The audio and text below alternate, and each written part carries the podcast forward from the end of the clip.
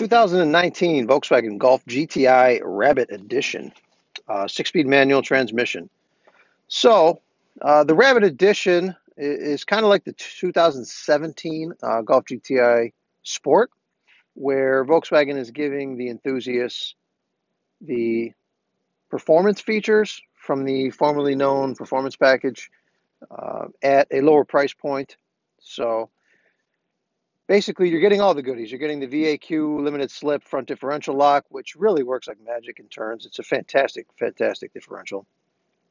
Uh, you're getting the larger uh, front brakes with the uh, GTI logo borrowed from the Golf R. And you are also getting, and the Rabbit Edition, you're getting gloss black 18 inch Pretoria alloy wheels. You're getting the black VMAX rear spoiler, which uh, sounds cooler than it is. It's basically just a little lip on top of the hatch spoiler. Uh, also, black side mirror caps.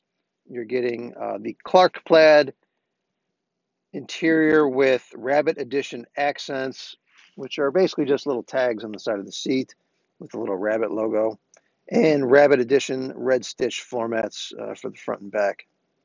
So, all in all, a pretty cool looking package. Uh, this test car is Urano Gray, which is a very, very flat gray, uh, almost like a primer color. Not my favorite color, but it works overall with the black accents and the, the gloss black wheels.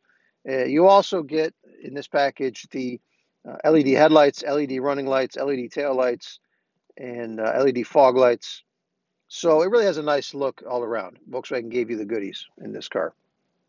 So uh, on the inside, you know, there's a couple uh, of nits I would pick with this car. I, I love the Clark interior. I would take it uh, even in all the way up to a Golf R. I think it's uh, just fitting of the Golf brand. Uh, it does have the smaller 6.5 inch Volkswagen infotainment system. It is equipped with Apple CarPlay and Android Auto, so it is up to date. Obviously, Bluetooth. There is a USB port. USB port is not ideally placed. It's very hard to get a USB into the port where it is. Um, I guess you just have to try it to see that, but it's not very ergonomically designed. But I guess once you get it in there, you're not really taking it out. So, but the screen itself, pretty small by modern standards.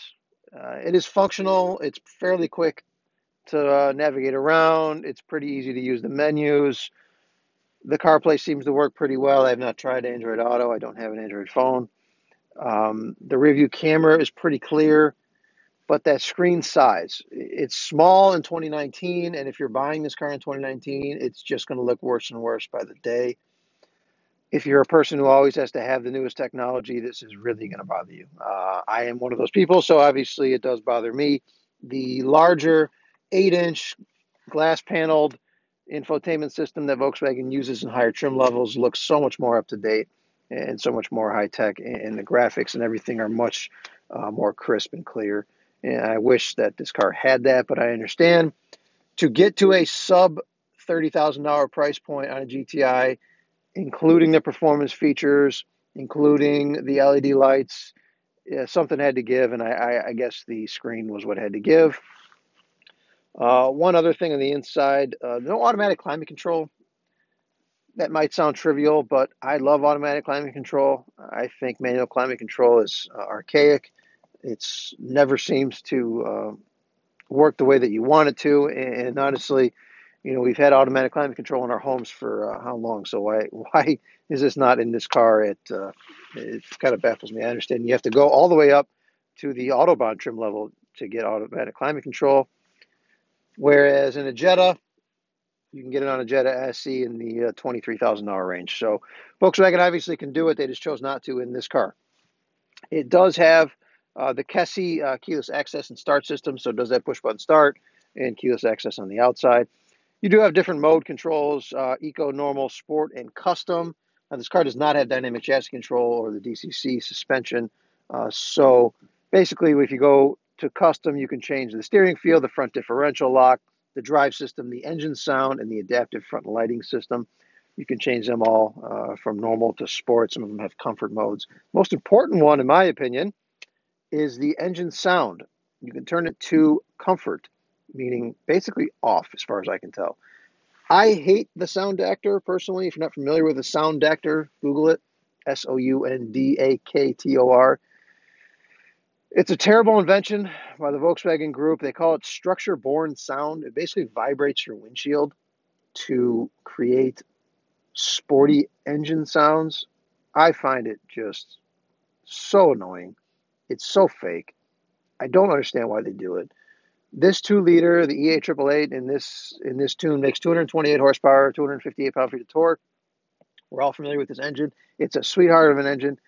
It sounds fine on its own. When you turn the, the Soundaktor off, it sounds fine.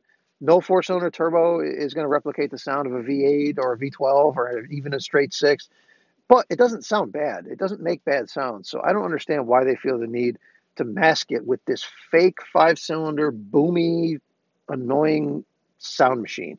But, anyways, that's another rant for another day. So, uh, drive wise, it drives basically like every other GTI, which is fantastic. It is, in my opinion, the most grown up car in this class. It is composed at all times. It has great handling, has great acceleration, but it never punishes you. It doesn't force you to basically give up anything in return for having a very sporty vehicle. So the ergonomics are perfect. The switches are exactly where they're supposed to be. Everything falls right to hand. Everything that you touch, the steering wheel, the shifter, the seats, the doors, the ha- everything is so well thought out, so well engineered, and basically just perfect, in my opinion. Obviously, you know, people's uh, opinions are going to be different, but I feel that this car is the greatest representation of the Volkswagen brand that you can buy right now. The Golf is uh, either the best selling or one of the best selling cars in the world. Now, not in the United States. So that might sound a little strange to people in the US because you don't see a lot of Golfs because we don't sell a lot of Golfs because we don't buy hatchbacks. But in the world, it's one of the best selling cars on the planet from the world's number one or two largest automaker, depending on the year or the time you're gonna you're gonna check the sales stats.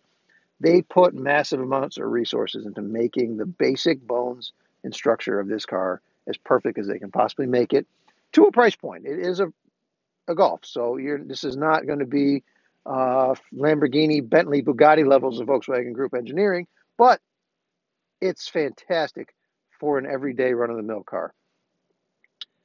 For sub $30,000, I don't feel, if you're a car enthusiast, that you could possibly get a car that's better than this. It has all the performance that you would want on the street. It has all the usability of a, as I mentioned, beautifully engineered and designed hatchback.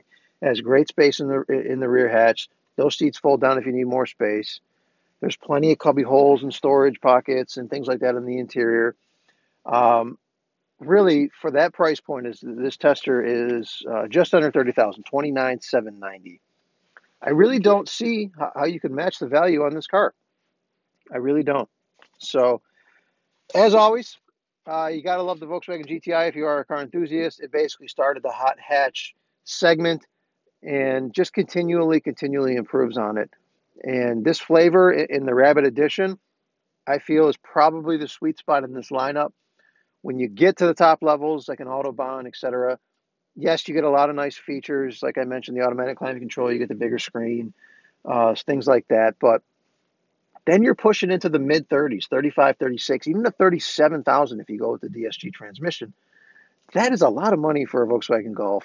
Um, I understand the Golf R is even more, but that's a different level. It's all-wheel drive. It has more power, etc. And that's a very, very, very small volume car. So this seems to be the sweet spot in the GTI lineup. If you are in the market for a hot hatch, this segment is shrinking rapidly.